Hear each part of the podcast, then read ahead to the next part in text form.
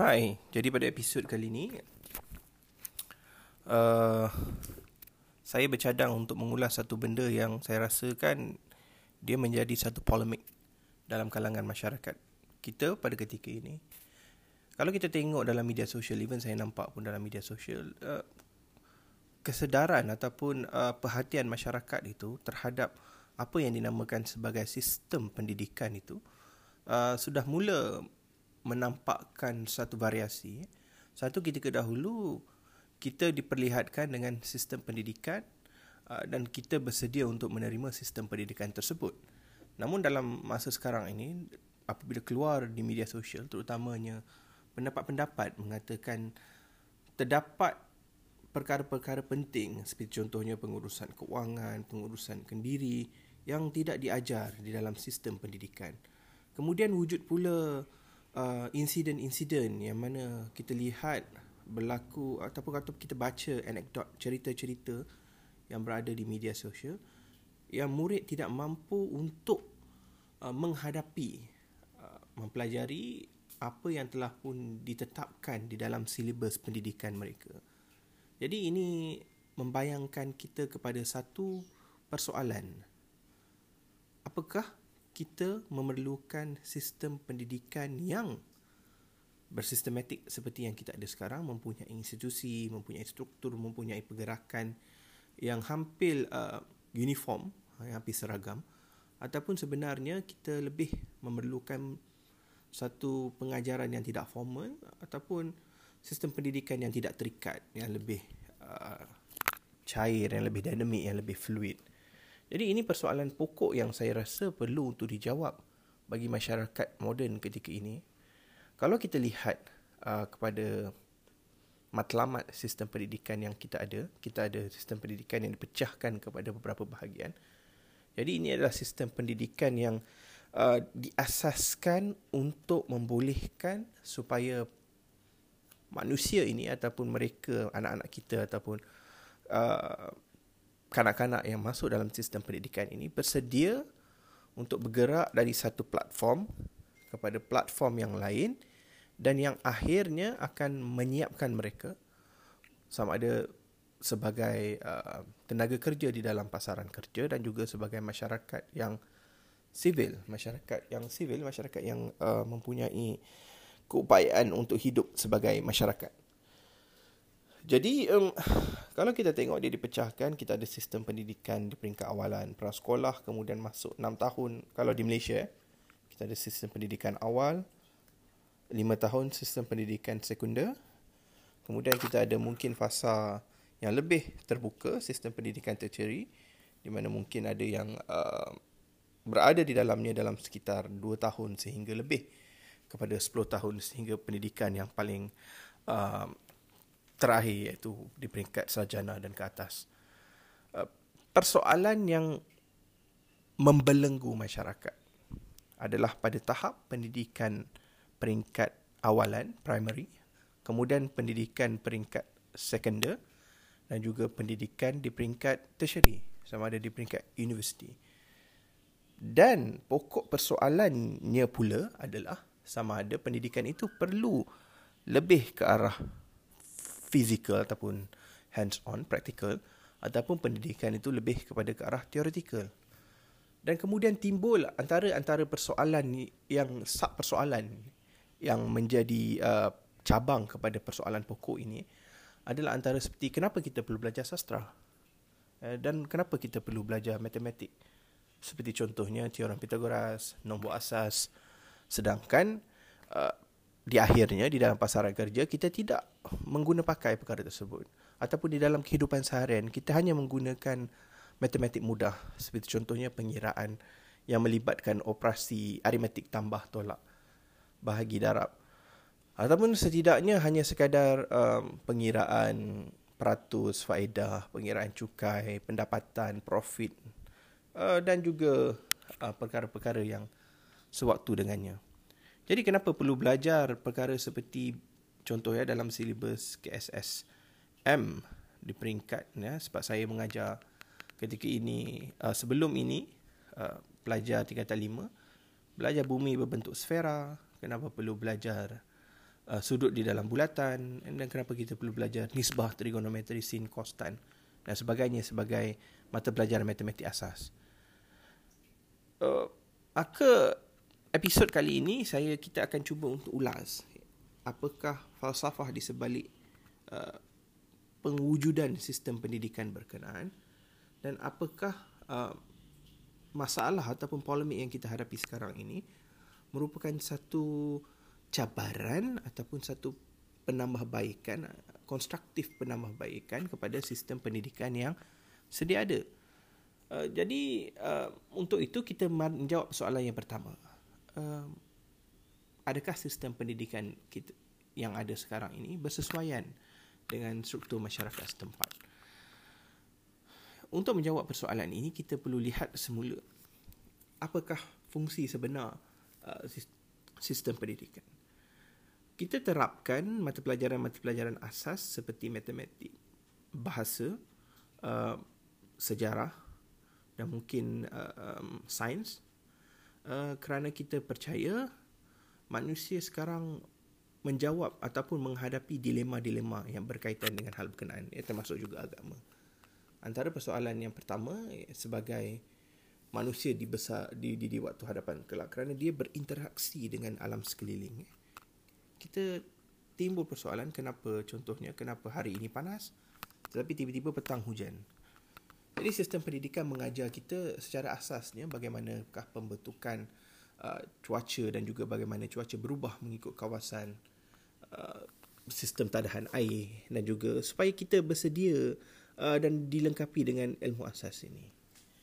Tapi kemudiannya apabila ada persoalan kenapa contohnya um, kenapa tidak ada pengajaran tentang uh, pengurusan kewangan di peringkat sekolah ataupun kenapa tidak ditekankan lagi uh, pengurusan uh, ataupun hands on uh, mata pelajaran hands on mata pelajaran yang melibatkan praktikal. Jadi untuk menjawab persoalan ini saya rasakan kebanyakan daripada mereka yang mempersoalkan ini sama ada pelajar yang uh, mempunyai uh, tidak berpuas hati dengan sistem pelajaran ataupun mereka yang sudah terlupa dengan bagaimana sistem pelajaran di peringkat primary dan di peringkat secondary itu bergerak. Kalau kita tengok setiap mata pelajaran ya, kita tengok mata pelajaran uh, seperti sains. Di akan ada sistem atau uh, sorry akan ada silibus yang mengajar secara teori di mana mem- mempersiapkan para pelajar itu tentang teori-teori asbab-asbab kejadian dan kemudian akan ada pula silibus ataupun uh, bahagian pendidikan yang mengajar dari bentuk eksperimen fizikal. This, this is a complementary theory experiment which is uh, orang kata monumental ataupun penting dalam bidang sains. Manakala pula kalau dari segi sudut praktikal secara uh, hands on pada uh, sewaktu saya dahulu kita ada mata pelajaran kemahiran hidup which is uh, salah satu mata pelajaran wajib yang diambil untuk peringkat menengah rendah dan kita pula uh, perlu untuk melaksanakan beberapa kerja projek dan saya rasa di peringkat sekarang pun kita ada contohnya uh, teknologi ataupun asas komputer tak silap saya dan juga reka bentuk teknologi. Jadi ini adalah pelajaran-pelajaran asas yang mempersiapkan pelajar bukan saja dari sudut teoretikal tapi dari sudut matematikal. Sorry, minta maaf dari sudut praktikal. Dan kalau kita nak ceritakan pula tentang pengurusan keuangan uh, dan sebagainya, saya rasa ini pun sistem yang ditambah baik. Even sekarang pelajar tingkatan 3 um, dalam uh, kurikulum yang baru KSS uh, KSSM uh, kurikulum standard uh, tingkatan tiga ada subjek tentang pengurusan asas kewangan ya di mana mereka belajar tentang faedah asas and basic interest uh, compound uh, dan juga pelaburan dan juga hutang. Uh, jadi ini adalah sebenarnya satu uh, pelajaran yang diterapkan meaning that dia tambah baik. Uh, tapi uh, bagi saya juga sebenarnya benda ini sudah pun ada tak silap saya di peringkat uh, satu ketika dahulu 10-15 tahun dahulu. Kemahiran hidup kita ada subjek pengurusan account yang di mana kita perlu belajar macam mana cara untuk mengimbang kira. Uh, even benda yang lebih uh, lebih terperinci Tapi towards time, apabila kita tidak lagi belajar kemaran hidup ataupun apabila pelajar masuk ke uh, peringkat menengah atas, uh, mereka dipecahkan kepada aliran, aliran sains, aliran sastra, aliran uh, perniagaan, perdagangan dan juga aliran sukan, vocational dan sebagainya. Ia menyebabkan uh, sesetengah perkara itu tidak diulang. Kemarin hidup yang kita belajar tentang kewangan itu tidak lagi diulang. Jadi dan kemudian apabila dimasuk di peringkat universiti, uh, kita mungkin akan perlu ataupun di peringkat tertiary, uh, pendidikan tertiary kita perlu ambil contohnya asas perakaunan ataupun mungkin ekonomi asas bagi saya ketika itu uh, mata pelajaran wajib universiti adalah ekonomi asas dan prinsip asas akaunan, tiga kredit tiga kredit. 6 kredit diperuntukkan untuk pengajaran tentang pengurusan ekonomi, bagaimana ekonomi bergerak secara makro, secara mikro dan juga pengurusan akaun.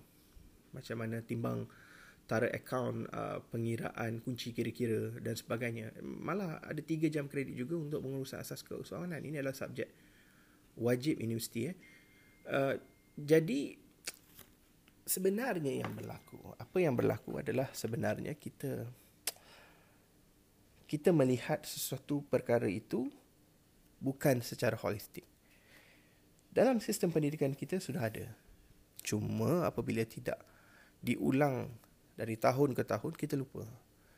Malah kalau saya percaya juga kan kalau kita tengok silibus pengajaran pendidikan Islam daripada tingkatan 1 sampai tingkatan 5 semua tentang uh, aspek-aspek penting seperti contohnya um, pengurusan jenazah, uh, syarat-syarat menunaikan haji uh, dan juga um, uh, pengurusan zakat dan sebagainya diajar secara mendalam.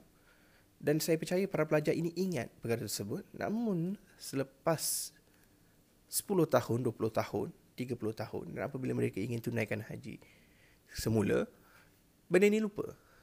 Sedangkan sudah pun diajar. Cuma, jadi apa yang berlaku sekarang ini? Uh, dalam untuk kita menyampaikan pendapat kita tentang sistem pendidikan yang sedia ada, kita terlupa untuk mengambil kira pandangan secara holistik. Kita cuba, kita lupa untuk ambil kira yang kita satu ketika dahulu mungkin telah belajar 8 mata pelajaran untuk pendidikan menengah rendah dan juga kita juga telah belajar uh, pelbagai mata pelajaran di peringkat universiti. Cumanya, cumanya mungkin disebabkan oleh emosi uh, dan juga kita rasa macam uh, sebagai contoh ya, apabila kita menghadapi kita tengok mungkin juga silibus ini uh, bertambah sukar bagi kita untuk hadapi sebab kita tidak diajar dengan teknik yang sama. Jadi kita merasakan bahawa silibus yang sedia ada sekarang tidak bersesuaian. Ataupun mungkin kita hadapi dengan contohnya macam mana bentuk-bentuk cukai yang sedia ada. Uh, bagi saya, pemahaman kita tentang uh, beberapa uh, konsep keuangan uh, peringkat kendiri seperti contohnya pengurusan cukai, pelaburan ini adalah yang boleh dipelajari secara sendiri dan dia tidak memerlukan satu uh, tempoh yang panjang terutamanya di peringkat asas saya mungkin kalau di mendalam kita nak tahu faham undang-undang dia mungkin itu cerita lain. Tapi di peringkat asas contohnya pengiraan uh, isbah cukai yang perlu dibayar ataupun uh, pulangan keuangan apabila kita melakukan pelaburan. Jadi benda-benda ini adalah benda-benda asas yang kita telah pun disiapkan disebabkan oleh adanya fundamental adanya lapisan asas yang menyiapniagakan kita uh, untuk menghadapi ataupun untuk mempelajari ilmu-ilmu baru seperti ini. Justru membawa kepada persoalan yang kedua,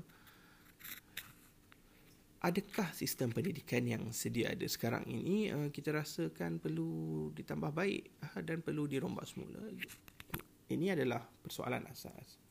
Ini adalah persoalan biasa dan saya pasti jawapannya adalah ya, betul memang betul bergantung kepada kesesuaian keadaan yang sedia ada. Kita rombak kemahiran hidup satu ketika dahulu kita perkenalkan pula reka bentuk teknologi dan juga uh, mungkin asas komputer. Satu benda yang kita tidak belajar dulu bersesuaian dengan keadaan semasa. Jadi saya agak khawatir sebenarnya kalau kita lihat uh, di di di media sosial.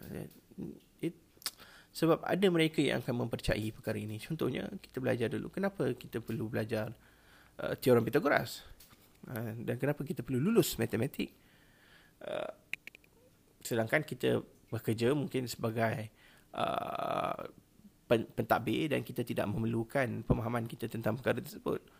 Uh, kesilapan kita menganggap ya sistem pendidikan dan kita perlu faham sistem pendidikan ini terutama di peringkat uh, peringkat asas peringkat awal peringkat primary dan peringkat secondary ini dia melibatkan begitu banyak dan ini uh, memerlukan satu dan kita perlu pastikan penilaian kita adalah penilaian yang setidak-tidaknya adil untuk semua maka apa yang adil untuk semua adalah untuk kita memastikan semua yang terlibat, semua murid yang terlibat diajarkan benda yang seragam. Eh, satu kurikulum standard. Semua akan belajar benda yang sama. Kita tidak pasti sama ada keupayaan mereka itu uh, bersedia untuk perkara tersebut ataupun tidak. Jadi ini di, ini adalah lebih kepada uh, perihal pengurusan secara mikro, mikro di peringkat sama ada institusi keluarga, ataupun di peringkat sekolah. Cuma uh, apa yang uh, kita perlu uh, lebih uh, menumpukan perhatian sekarang adalah bagaimanakah kesesuaian uh, para pelajar tersebut. Kan? Sebab kita nak perlu bezakan dia, dia it is a very different, it's a very thin, satu garis nipis antara mereka ini sebenarnya mampu tetapi malas ataupun sebenarnya mereka memang tidak mampu dan kita gagal untuk memahami disebabkan kita rasa sebenarnya mereka ini malas. Ini memerlukan uh, uh, keupayaan uh, uh, pencerapan yang tinggi. Jadi di peringkat ibu bapa, di peringkat guru dan saya uh, dan saya sebenarnya yakin uh, terdapat lompong yang besar dalam hal ini. And this is uh, saya rasa apa jua sistem pendidikan yang kita cuba amalkan secara standard, secara seragam di serata kelompok tanpa mengira uh, bangsa, tanpa mengira geografi, lokasi uh, akan menghadapi masalah ini. Uh, dan dia terpulang kepada guru-guru dan dia terpulang kepada ibu bapa untuk memahami para pelajar tersebut.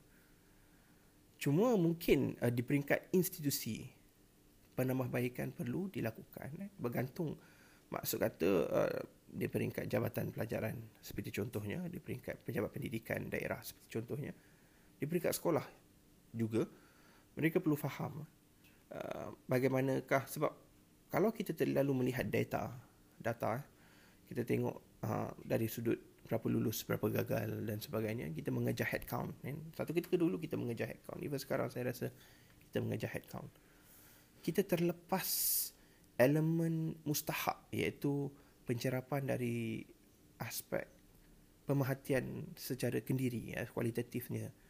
Kita kita hanya tentukan eh kenapa budak ni gagal? Kenapa dia asyik fail? Kenapa pattern dia fail? Eh, kita perlu tengok supaya intervensi itu perlu dilakukan. Dan ini satu proses yang rumit. Dan dia memakan masa dia memakan tenaga dia memakan uh, kos dan sebagainya. Dan uh, ini adalah antara elemen yang perlu diberikan perhatian. Bukannya kurikulum itu secara keseluruhan. Sebab secara asasnya kalau mengikut taburan normal kebanyakannya mampu untuk menghadapi kurikulum tersebut. Tetapi bagaimana untuk kita uh, menghadapi mereka yang berada di peringkat outlier ini ya di peringkat yang terkeluar daripada garis normal supaya mereka mampu untuk mendapat pendidikan yang menyiapkan diri mereka dan keupayaan mereka untuk berada di dalam sistem masyarakat uh, dan dan dan juga tidak menekan diri mereka dan juga dalam masa yang sama tidak mengganggu uh, dinamik masyarakat tersebut. Eh, ini antara perhatian yang saya rasakan perlu diberikan fokus yang lebih uh, mendalam dalam institusi pendidikan negara yang sedia ada. Jadi justru uh, saya rasa itu sahaja untuk episod yang kali ini menjawab ke beberapa persoalan yang berada di media sosial uh, sememangnya sistem pendidikan ini adalah sistem pendidikan yang mempersiapkan. Jadi tidak ada persoalan kenapa kita belajar matematik. Malah kita belajar matematik sekalipun, even ke tahap teorem Pythagoras, nisbah trigonometri adalah untuk melatih keupayaan kita melakukan didaksi secara logik. Malah mata, mata pelajaran logik sekalipun diajar di dalam matematik supaya menyiapkan diri kita mampu untuk menghadapi persoalan-persoalan dan menyusun uh, pemikiran secara logika berbanding menghadapi satu-satu persoalan dan menerima segala hegemoni yang cuba untuk mempengaruhi diri kita. Uh, dan saya juga tekan kerana institusi pendidikan perlu memberi perhatian khusus kepada outlier-outlier ini dan kita perlu pastikan outlier ini mampu untuk mendatangkan uh, ke, ke kebaikan kepada dirinya, happiness kepada diri dia dan juga uh, to to to ensure that society itu mampu untuk berada dalam keadaan yang sedia ada dan tidak terganggu. Jadi sekian, terima kasih. Assalamualaikum dan jumpa lagi.